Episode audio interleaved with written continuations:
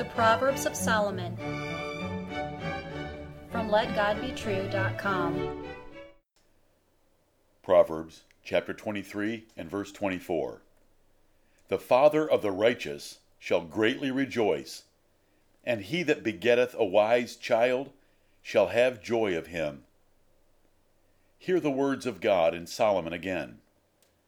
The father of the righteous shall greatly rejoice, and he that begetteth a wise child shall have joy of him. How can a father be happy? The answer is simple. If his son or daughter is righteous and wise. How can a father be grieved? The answer is just as simple. If his son or daughter is foolish and wicked. This is Solomon's observation and desire, for he had many children himself. This is also Solomon's encouragement to fathers to train their children for the great delight they can provide. This is also Solomon's warning to children to honor their fathers by righteous and wise lives. Solomon trained his children as David had trained him, but they both lost their children to foolish wickedness. For example, Amnon, Absalom, Adonijah, and Rehoboam. They were too busy, too lax, and lived horrible examples. Fathers, there is great joy in righteous and wise children. Hear Solomon's wise observation. Why will you risk the pain and shame of foolish and wicked children by not training them as you should? This book of Proverbs is filled with warnings and rules about their training, and it is filled as well with precious content for thorough training. Are you too busy? Like David and Solomon? It is profane to be too busy for this great duty from God. Will you be lax and avoid tough love? Look what it cost Eli. What kind of example are you? If they turn out just like you in public and private, will they be righteous and wise? When will you start? Later?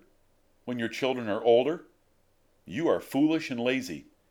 God commands you to do it when they are young.